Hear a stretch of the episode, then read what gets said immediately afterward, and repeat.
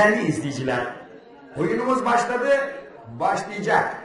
Mak üzere yani. Bir defa birinci neden bu işi çok sevmem. Yani bu, bu aşkla yapılacak bir iş. Bu herkesin de kabul, yani bunu gerçekten yapanların da kabul ettiği gibi. Ee, Birinci ve belki de tek neden bu yani. Tiyatro sevgisi, tiyatro aşkı. Bizlerde biraz durum daha da değişik tabii. Hani biz zaten içine doğmuşuz. Ee, Yani turnede doğmuş, büyümüş ve o tiyatronun bütün zor koşullarını birebir işte her dönemde yaşamış. Ben 1963 doğumluyum. İşte kendimi bildiğim bileli e, o zor koşulları hem babam ustamdan hem de diğer ustalardan gördüm, yaşadım. E, ve Hani bu sorunun cevabı bir kere daha hepsinin gerçekten bu mesleği ne kadar sevdiğini. İkincisi de bu da çok önemli. Nedense bu ayıpmış gibi çok algılanıyor ama bence hiç ayıp değil. Bunu çok onurla, gururla söylemek lazım. Bu bir meslek. Yani işimiz bu. Biz böyle büyüdük, böyle büyütüldük mesela. Böyle yetiştirildik babalarımız tarafından. Bizimle birlikte o turnelerde dolaşan diğer çocuklar da böyle e, büyüdüler. Yani eve e, ekmek getirdiklerinde e, anneler babalar işte sahneye çıkıyorlardı, yövmeyelerini alıyorlardı. Sonra gidip eve süt, ekmek getiriyorlardı. Bir meslek bu.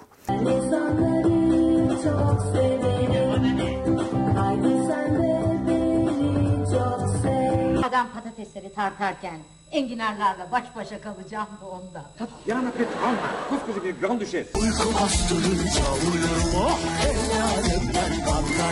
Kimsiniz? Ben Hilton Oteli'nde kapıcıyım. Neyse yani bir iş adamısınız ve serbest piyasada çalışıyorsunuz. Serbest. Eskiden de serbest stilde güreşirdim. Daha ne çıkacak? Tek eli açıktır hünkâr. Kimi görse paşa yapar. Yani e, çocukken oyun oynuyordum. Şu anda da oyun oynayarak e, yaşayabilme e, imkanım var tiyatro yaparsam. Oyun oynamaya devam edebilirim. E, benim tiyatro tiyatro yani e, bu dünyada e, işte fırlatılıp geldiğimiz dünyada yapılabilecek en iyi şeyin bana göre e, oynamaya devam etmek olduğunu e, düşündüm. Buna karar verdim. E, oyun oynama dürtüsü, oyun oynama isteği. gişe kuyruğu dediğimiz bir kuyruk vardı. Bilet kuyruğu. İnsanlar sabahtan bilet kuyruğuna girerlerdi. miş.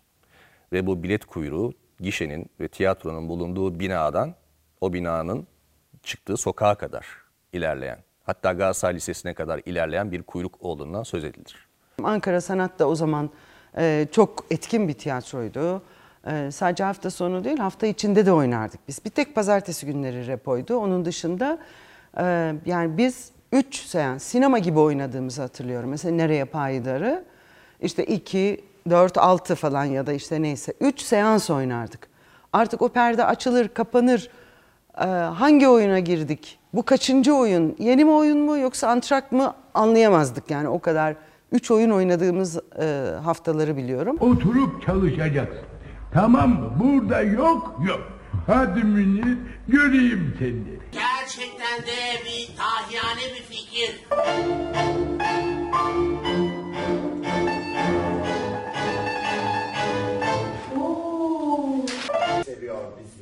Söyleyin ki doğuştan olan hakkına, bize olan sevgisini katana bağışlayalım. hep karşımıza bir olumsuz koşullar çıktı. İşte ben çocuktum hatırlıyorum. Mesela 1974'te İzmir'de Açık Hava Tiyatrosu'nda oynuyoruz fuarda. 14 gün 15 gün biliyorsunuz Kıbrıs çıkartması yapıldı. Ve birden olağanüstü durum e, oldu. E, karartma ilan edildi. E şimdi açık havada oynayan bütün tiyatrolar e, kapatmak zorunda kaldılar. O çıkartma sü- e, sürecinde ne yapacağız filan diye düşünürken çünkü niye ne yapacağız diye düşünüyorsun. Sadece kendini düşünmüyorsun ki oraya gitmişsin işte o 20 kişilik bir ekip var. İşte otele borcun var, otelde kalmışsın. Salon kirasını ödeyerek gitmen lazım. Bir sürü o koşullar var. Ya babam şey yaptı yani ben dedi oynayacağım. Mavi ışıkta oynanıyormuş dedi. Tek bir mavi ışık taktı. e, açık hava tiyatrosuna tek mavi ışık. Başka hiç ışık yok. Tek mavi ışıkla oynamaya devam etti. E, o zaman da bu zaman da güzel olan bir şey var yalnız. Seyirci yani gerçek tiyatro seyircisi tiyatronun koşulları zorlaştığı önüne bir set çekildiği zaman tiyatroya sahip çıkıyor. Yani bunu hissettiğinde, gördüğünde yalnız bırakmadılar. Necdet Uygur tiyatrosu zaten doluydu ama o daha e, sempatik olmayan, ürkütücü ortamda, her an tehlikeli olan bir ortamda. Çünkü niye karartma ilan edildi? Bir uçakla bombalama olmasın diye. E, benim de hep o zamandan beri kendimi daha bildiğim yaş doğru. Ya demek ki bir şey yapılabiliyor. Yani yapmak lazım, bırakmamak lazım. Zaten e, sansür yani devlet bastırdıkça sen de daha rezist ol, daha çok dirençli oluyorsun. Mesela e, 80'den önce Ankara Sanat'ın bir dramaturgu vardı. Ama bu dramaturgun e, maaşını biz vermiyorduk. Devlet ödüyordu. Çünkü adam polisti. O zaman bütün metinler e, de, e, şeye giderdi. Emniyet Genel Müdürlüğü'ne. Galiba kültür bilmem ne işleri Emniyetin ne işi varsa kültür işleri onunla dernekler masasına falan bağlıydı burası. İşte o zaman böyle duvarda çünkü bir kere ben de gitmiştim. Yüz binlerce, milyonlarca dernek işte Kanarya'yı sevenler, Kanarya ötüşünü, Kargaya değişmeyenler derneği falan. Bunlar on binlerle hepsi kumar tabii. hepsi kumarhane. Bir de birkaç tane de böyle Ankara Sanat gibi falan ufak bir grup. Onlar ayrı bir dosyada görülüyor davaları. Oradan bir polis memuru şeyleri okumakla e, yükümlü. Devletten, devlet tiyatrosunda zaten yok. Ankara Sanat'ın metinlerini okuyor. Ve e, 141-142'ye e, dahil bir yasaklanacak bir konu var mı yok mu? Onları şey yapıyor. Fakat adam okuya okuya yani bu tiyatronun büyüsüne kapılmak sadece bende olmadı onu demek istiyorum. Bu devlet memuru sivil kıyafetli tabii. E, metinleri okuya okuya adam tiyatro sevdalısı olmuş. Şimdi arada bir tiyatroya geliyor böyle kısa favorist işte ayağında Sümerbank ayakkabıları tanıyoruz zaten. Aa, polis geldi içeri giriyor kapıyı kapatıyor Rutkaya diyormuş ki abi ne olur yani şunun sonunu biraz değiştirelim Rutkaya abi bu tutmaz. Şimdi sonu fazla açık bu oyunun falan. Biz de şey diyorduk ay dramaturgumuz geldi. yani devlet e, emniyet e, amirleri bizim dramaturgluğumuzu yaptılar bir dönem aslında. Az şey değil bu. Muhalifsiniz, fişleniyorsunuz.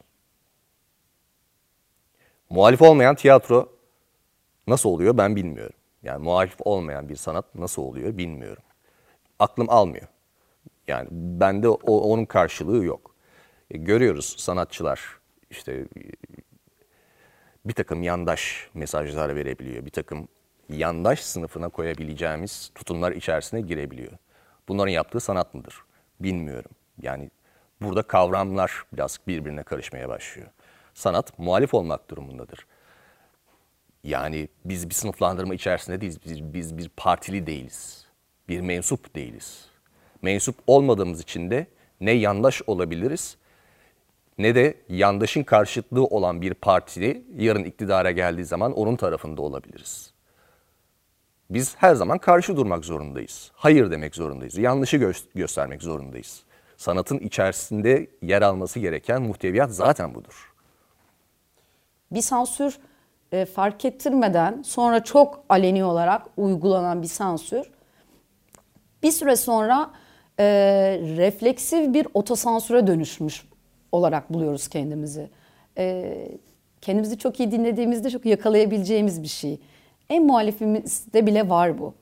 E, kaldı ki kapitalizm çok enteresan bir e, metastasa uğruyor kendi içinde. E, o ideolojik ve muhalif olan da aslında e, şey e, popüler olmaya başlıyor.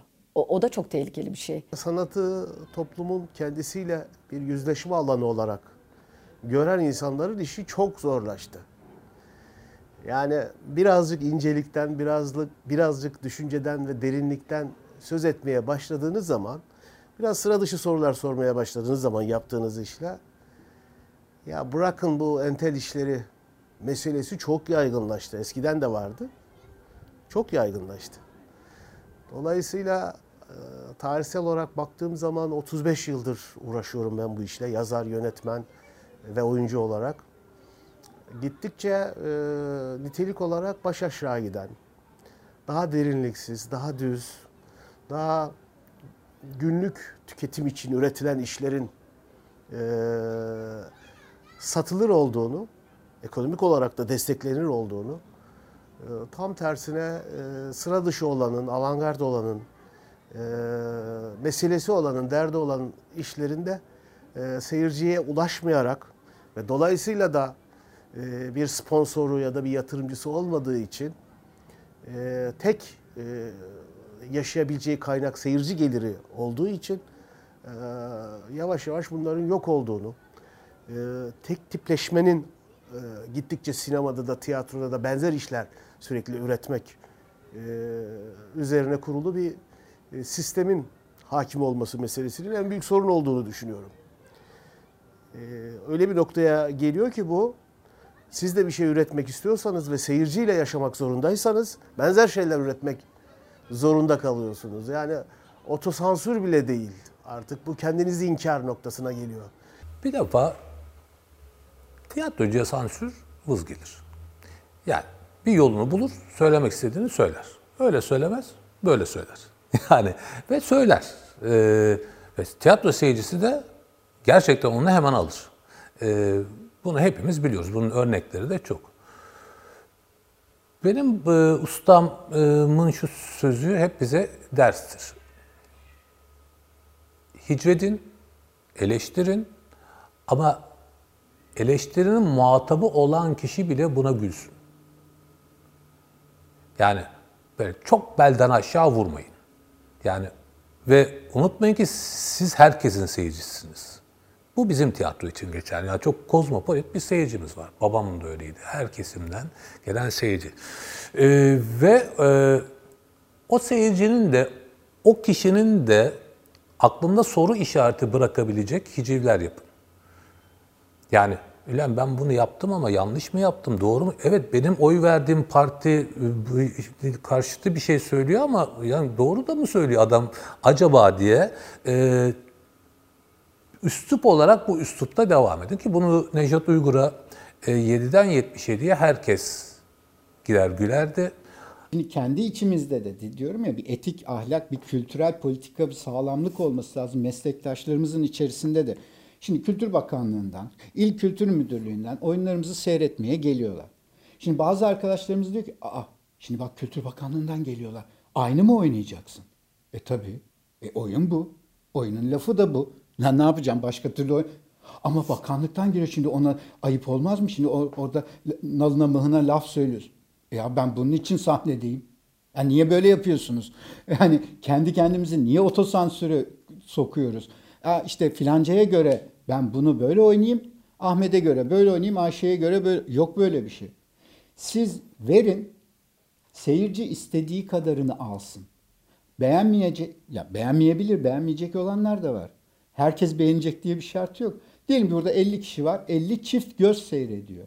50 ayrı sosyolojik yapıdan, fikirden, ideolojiden insan kendi süzgecinden geçiriyor eseri ve bazısı beğeniyor, bazısı çok beğeniyor, bazısı hiç beğenmiyor. E olabilir. İşte tartışma konusu bu zaten. Ondan sonra çıkıyor bu kapıdan. Hayata karıştığında bunu tartışıyor. O zaman bize ödül oluyor. Aslında bu e, biraz da evrensel olmakla beraber e, kendi coğrafyamıza bakarsak üç temel unsurda tiyatroyu incelemek gerekiyor diye düşünüyoruz. Bir ekonomik olan bir çerçevesi var. Bir ideolojik, politik olan bir çerçevesi, bir de sosyolojik bir çerçevesi var. Yani ekonomik olanda e, tiyatroların yaşadığı ekonomi, bu fiziksel şartlar, bütün hepsini içe, içeriyor. Ama e, ideolojik ve politik olanına baktığınızda bunlar yerel yönetimden genel işte hükümetin e, politikası, kültür sanat politikasını, e, sizin yaptığınız işlerin, e, oynadığınız oyunların, verdiğiniz eğitimlerin e, sonra duruşunu bunları e, içeriyor. Bir de sosyolojik olan en temel şey var ki bu çok çok evrensel bir şey. Bu direkt seyirciyle olan bağınızı içeriyor. Tünüyle düşünüldüğü zaman gerçekten yapılması çok zor bir şey. Ee, Bunun en büyük sebebi, e, en büyük kaynağı maddiyat. Yani biz e, çok pahalı bir e, sanat icra ediyoruz. E, bir salonumuzun olması gerekiyor. Bir tiyatro salonuna mecburuz yani. E, dışarıda sokak tiyatrosu yapanlar da var. Ben genel olarak e, konuşuyorum. E, o tiyatronun kirası var. Yani salonun kirası var. Nakliyesi var. E, bir yerlere gidildiği zaman e, biz e, e, her oyunda aslında bir ev taşıyoruz yani. her bir taşıma gerçekleşiyor. E, dekoru, kostümü bunların yapılması e, hem malzeme masrafı hem şey e, bunların işte tasarım maliyetleri tasarımcıların da bir şekilde kazanması gerekiyor. E, totalde çok ciddi miktar yani çok ciddi bir e, tutara e, denk geliyor. Türkiye'deki özel tiyatroların en büyük sorunu Türkiye'deki sanatçıların en büyük sorunu. Hani bu hep yine diyeceğim kayıt dışı dediğimiz yere geleceğiz. Şimdi Avrupa'da bir sürü destekler veriliyor. Konuşuyoruz kendi işte orada bu oldu, şurada bu. Bizde neden? Biz neredeyiz ki? Adam bizim nerede olduğumuzu bilmiyor ki. Şimdi tiyatroculara bir şey yapacak. Nerede bu tiyatrocular? Kaç kişi, kaç oyuncu var, kaç yönetmen var, kaç tiyatro var? Bunların hiçbiri yok ortada. Yani e, bizde özel tiyatrolar şirket kurmak zorunda. Vergi mükellefi oluyorsunuz. Gidiyorsunuz vergi dairesi 10 dakikalık bir iş bu. Gidiyorsunuz vergi dairesinden tiyatroyum ben diyorsunuz ve sonrasında faaliyete başlıyorsunuz. Vergilerinizi ödüyorsunuz işte biletler ve yanınızdaki oyuncuların sigortalarını yapmanız gerekiyor. Yapabilenler var yapamayanlar var. Ya da bazı arkadaşlarımız oyuncular yönetmenler başka yerden sigortalı. Çünkü oradan daha yüksek bir geliri var belki. Bir yerden maaş alıyor olabiliyor. Ek iş yaptığı için başka birisi onu sigortalamış oluyor. Şimdi böyle o kadar karışık ki bizde. Ee, haliyle şimdi insanlar şeyi e, belki algılayamamış olabilir. Hani tiyatrolara bu kadar destek yapılıyor. Ee, şimdi bakanımız da sürekli her toplantıda özel tiyatro, özel tiyatrolar deyince bazı arkadaşlarımız diyor bu kadar destek yapılıyor. Hala derdiniz ne? Hala derdiniz bunun ulaşamadığı insanlar. Mesela sahnelerimiz kayıtlı değil. Sizler bilet alıp geldiğiniz o oyun izlediğiniz sahneler onlara göre sahne değil. Yani onların mevzuatında ya da işte tüzükleri neyse maddelerinde, yönetmeliklerinde orası sahne olarak gözükmüyor. Dolayısıyla o bir kredi çekemiyor, bir destekten yararlanamıyor, faydalanamıyor. En önemli sorun bence vergi sorunu. Çünkü biz e, temel ihtiyaç maddesi veyahut e, sürekliliği olan bir ürün satmıyoruz. Bir hizmette bulunmuyoruz. Biz bir kültür hizmetinde bulunuyoruz. Biz insanların kültürel gelişimine, dolayısıyla toplumun kültürel gelişimine, dolayısıyla devletin e, kültürel gelişimine, yaşayanların kültürel gelişimine katkıda bulunacak bir açığı kapatıyoruz. Bu bir hizmet de sayılabilir. Ee, başka bir şey de sayılır. Yani ekmek satmıyoruz. Vida satmıyoruz. Tuğla satmıyoruz. İşte inşaat yapmıyoruz. Böyle bir zenginliğimiz, böyle bir birin üzerine 10 katarak kar ettiğimiz bir durum yok. Biz bilet satıyoruz. Ee, bu bileti alan izleyici burada e, kültürel bir olaya şahit oluyor. Buradan aldığı gelişimle de ailesine sonra da geniş çerçe- çerçeve genişleyerek topluma e, bir katkısı olmuş oluyor. Bu bir hizmettir. Kültürel bir hizmettir. Sosyal faaliyettir. Dolayısıyla bizden alınan vergi e, araba satandan ya da ekmek satandan alınan vergi ile bir olmamalı. Bizden alınan KDV, bizden alınan sigorta primi bunlarla bir olmamalı. Bizim özel bir imtiyaz durumumuz olmalı. En büyük kıskacımız budur. En büyük kıskacımız zaten Türkiye Cumhuriyeti'nde tiyatro izleyicisinin ivmesinin giderek düştüğü bir ortamda hala bu kadar vergi ödüyor olmamız bizim en büyük sorunlarımızdan bir tanesidir. Hele ki biz e, bir salona sahibiz ve bu salonu ayakta tutmaya çalışıyoruz. Ses tiyatrosu Türkiye'nin en nadide salonlarından bir tanesidir. E, buranın ayakta durması kolay değil. Her salonun ayakta durması kolay değilken bu kadar büyük çapta bir yerin ayakta durması hiç kolay değil. Bize ev sahiplerimiz e, sizin bilet satışlarınız az, siz bu sene turneye çıkamadınız, pandemi olayı patladı diye bir indirimde bulunmuyorlar kira indiriminde. Veya devlet bize sizin kiranızı biz ödeyelim demiyor. Veya belediye çıkıp da işte ses tiyatrosu bizimdir sizin olduğu kadar demiyor. Yani devletin gözünde e, bir tacirim aslında.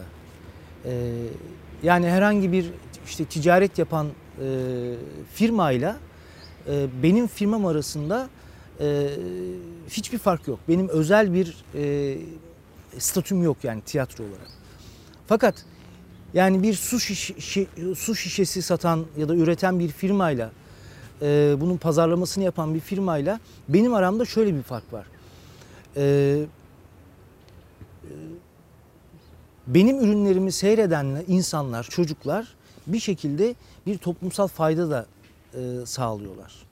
Yani ben buradan sadece kendi cebime girecek para için değil, e,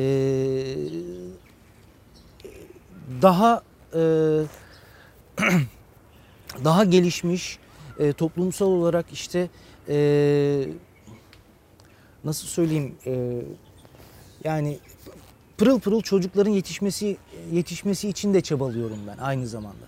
e, seyirci bulma sorunu yaşar özel tiyatrolar. Özel tiyatrolar ben tiyatro yapacağım deyip e, bir özel tiyatro kurmak istediğiniz zaman e, devlet size diyor ki şirket ol.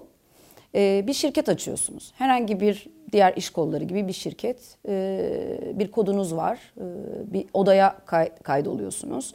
Bu bir e, ticaret odası olabilir veya esnaf ve sanatkarlar olabilir.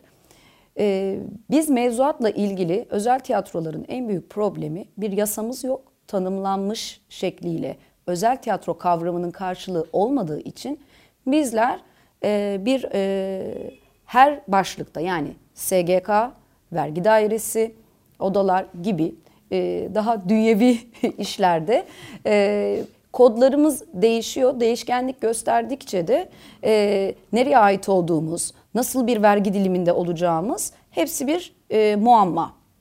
Gelelim bir de bunun üstüne e, mekanlı olacak olursak da orada da yine bir ruhsat problemiyle karşı karşıya kalıyoruz. E, bu ruhsat problemi de nedir? E, tanımı olmadığı için yine sanat atölyesi en fazla alabileceğimiz yer bu. Peki özel tiyatrolarda e, hiç mi yok tiyatro ruhsatı? Evet var. Tapuda e, o bina ilk yapıldığında tiyatro olarak tanımlanmış ise ancak o zaman bir e, ruhsat, tiyatro ruhsatı alabiliyorsunuz. Benim konumumda olan hani parası pulu olmayan ve hayallerini gerçekleştirmek için eee, salon işletmek zorunda kalan diyelim. Tercih ettiğim bir şey değil yani. Salonu ben e, projelerim vardı, yapmak istediğim şeyler vardı. Eğitim de dahil. Çocuk tiyatrosu, gençlik tiyatrosu, yetişkin tiyatrosu e, ve sıra dışı bazı işler. Bunları kendi salonumda yapabilirim. Çünkü her şeyine müdahale etmeniz gerekiyor. Yani ışığına, seyircinin girişine, fuayesine. Yani yapacağınız işler bunu gerektiriyor. E bunun için e, salon işletmecisi meselesi yani salonu kiraladık diyelim girdik o işe. E, ama e, açıkçası hayallerinizi ondan sonra ertelemeye başlıyorsunuz. Çünkü kirayı nasıl çıkaracağım? Çalışanların sigortası nasıl ödenecek? İşte tuvaletteki arıza var, fayanslar kırılacak. E, efendim bu kadar şey parayı nereden bulacağız? E, gelecek tiyatro işte seyircisi çok az ve ona ve ödenmesi gereken bir kaşe var. Meslektaşlarımla bunu şimdi ben nasıl konuşacağım? Yani seyircisi üzüyor başlı başına üzüyor. E, ayakta kalması için kendimin asla gidip izlemeyeceği ve zarar verdiğini düşündüğüm bazı işler popüler olduğu için ve e, seyirci geleceği için hem e, gelenlere gelir hem te- salona gelir. Bunları salonda programa koyma zorunluluğu. Yani şimdi bütün bunları e, düşündükçe siz hani hayalleriniz vardı, projeleriniz vardı, yapacaktınız. Ben iki salonda da e, hiçbir projemi yapamadım. toplantılar yapıldı vesaire. Yeterli mi? Asla değil. Ama bence tiyatronun gerçek sorunlarını çözmezsek bu pandemi döneminde yapılan sorunlar çok gelip geçici olur. Hayata yeniden döndüğümüzde tiyatro gene gerçekte e, yüz yüze gelir. Bu ne? Vergi sorunudur abicim. Yani bizim futbol kadar değerimiz yok mu tiyatronun yani? Niye muaf tutulmuyor tiyatro e, vergiden? E, KDV sorunumuz gerçek yani tiyatro e, işletenlerin, tiyatro e, prodüktörlerinin, e, e, tiyatro sahiplerinin sorunları bu. E, ben para verilmesinden yana değilim. Devlet yardımından yana değilim. Bunu çok da arkadaşıma söylüyorum. Bu ba- bana şey de geliyor ya al sana 10 lira, al sana 20 lira, al sana 50 lira. Bu çok doğru da gelmiyor. Devlet yardımı bu konuda yapılmasın. Devlet yardım edecekse salondu, kostümdü, dekordu, devlet tiyatrosunun olanaklarından da, şehir tiyatrosunun olanaklarından yararlanalım. vergi sorunumuz hallolsun. Ee, bir de bu tanım vesaire gibi şeyler var. Ee, bunlar hallolsun.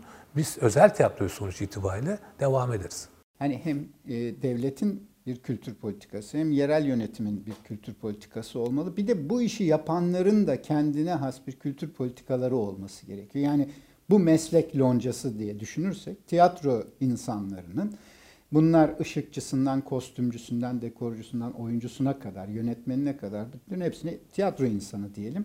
Bunların da kendi içlerinde bir etik kültürleri, birikimleri, bir politikaları olması gerekiyor.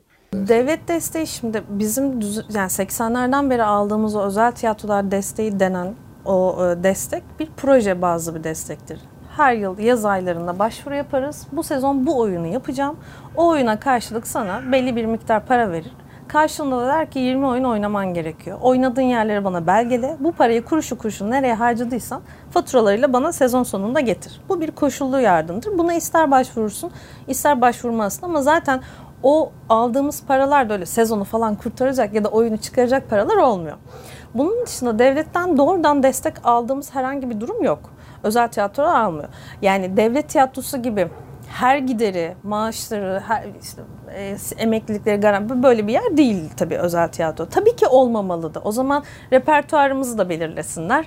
O zaman sahne açacağımız yeri de belirlesinler. Tabii ki bu yani onlara yapılanın aynı asla olmamalı. Bilet fiyatlarıyla elbette ki baş edemiyoruz. Çünkü şimdi 15-20 liranın karşısında biz ne yapabiliriz? Biz kira ödüyoruz, stopaj ödüyoruz, vergi ödüyoruz çok yüksek oranda. E, dekor, kostüm, oyuncu, gel git, ulaşım derken o kadar fazla gider var ki. E, tabii ki o bilet fiyatı bir anda 80 oluyor, 90 oluyor. Buna rağmen bile belki çoğu zaman onu karşılamıyor. Ee, bu noktada e, işte bizim ayrı tutulmamız gerektiğini düşünüyorum. Yani e, sadece para kazanmak için bu iş asla yapılmaz. E, o yüzden de yerel yönetimlerin e, şeyin e, bakanlıkların çok ciddi desteklerin olması gerektiğini düşünüyorum. E, var yani Türkiye'de her yıl e, Kültür Bakanlığımız e, proje desteği sunuyor. Bu pandemi döneminde de birçok desteği desteğini aldık bakanlığımızın. Ama ben yeterli olmadığını düşünüyorum. Çünkü benim daha iyi oyunlar üretebilmek için çalışmaya vaktim kalmıyor. Enerjim de kalmıyor. E, aynı vergi dilimlerindeyim.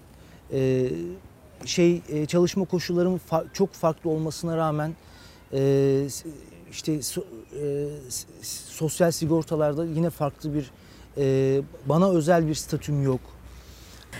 Örneğin yerel yönetimler burada taşın altına elini soksalardı keşke. Billboardları kullanabilseydik, tanıtım desteği verselerdi ya da bazı sahneler yani sahnelerin giderlerini böyle dönemlerde en azından elektrik özellikle elektrik gideri gibi e, kira desteği belki stopaj desteği verselerdi bu dönemi biraz daha yumuşak atlatabilirdik. Doğrudan bir destek yani alın sahnelerimizi komple siz destekleyin tabii ki böyle bir şey istemiyoruz. Bu o zaman devlet tiyatrosundan ne farkımız var? Bunu isteyeceğimize diyelim ki kadro açın hepimiz oraya gelelim. Aynı şey. Hayır bu değil. Yerel yönetimlerin de sorumluluk almasını istiyoruz. Çünkü bu sahneler hiçbir sahne birine ait değildir. Benim de sahnem vardı. Ama benim sahnem ben orada hep diyordum. Ben buranın sadece sorumlusu olabilirim. Vergi mükellefiyim. Buranın hayatta kalması için gereken mücadeleyi verecek kişiyim. Orası senin de de diğerinin, ötekinin, berikinin hepimizin de. Dolayısıyla bu sahneleri ancak seyirci desteği ve yerel yönetimlerin belli lojistik katkılarıyla ayakta tutabiliriz. Yani devletin desteğini geçmişte de bugün de de tam manasıyla hiçbir zaman için almadı. Yani bir şeyler yapılmaya çalışıldı ama hep eksik, hep yarım, Ee, çok gönülden değil belki. Ee, ve eksik gittik yani olmadı, bir türlü olmadı. Hiç öncelikli olmadı ki tiyatro. Yani ben e, hiçbir zaman hatırlamıyorum. e, evet önce e, sanat, çünkü önce sanat ve tiyatro düşünülüyor olsaydı ya da diğer dalları düşünülüyor olsaydı ben yurt dışında hepimiz gidiyoruz. Yurt dışına gittiğimiz zaman hava limanlarında e, tiyatroların, müzikallerin broşürleriyle ve onların afişleriyle karşılaşıyoruz öyle değil mi? Ben mi gözümden kaçırdım? Bizde hiç görmüyorum öyle şeyler. Yani bu bir bakış açısıdır. e, bugüne kadar önceliklerimiz ya mecburiyetten ya da ilgisizlikten hep başka şeyler olmuş. E, ama e, hep de şunu düşündük, inşallah bir gün olacak, bir gün olacak diye baktık. Hep başa dönüyoruz abi. Biz Sismos gibi yani kayayı taşıyor, indiriyoruz, taşıyoruz. Ya başa dönmemizin nedeni e, herkes e, başlıyor ve Amerika'yı yeniden keşfediyor. Çünkü gelenek yok. Kurum yok. Yani bir Kültür Bakanlığı'nın içinde de baktığın zaman yani tutarlı, e, oturmuş, hani beş yıl kalkınma planı vardır ya, böyle bir devletin sanata, kültüre ilişkin bir politikası hiçbir zaman olmamış. Böyle bir derdi de olmamış. Yani devletin genel olarak şu anki iktidarla da ilgisi yok. Yani Cumhuriyet kurulduğundan beri e, olmamış yani. E, küçük bir seçkinler grubunun bir uğraşı gibi olmuş bu iş. Devlet bize 2011 e, 13 olabilir. O yıllardan bu yana devlet desteği vermiyor. Çünkü biz gezi olaylarında e, gezi olaylarını gençlere destekleyen bir tutum içerisindeydik. Mesajımız buydu. O yüzden devlet bize e, tükakasın sen dedi ve sana devlet desteği vermiyorum bundan sonra dedi.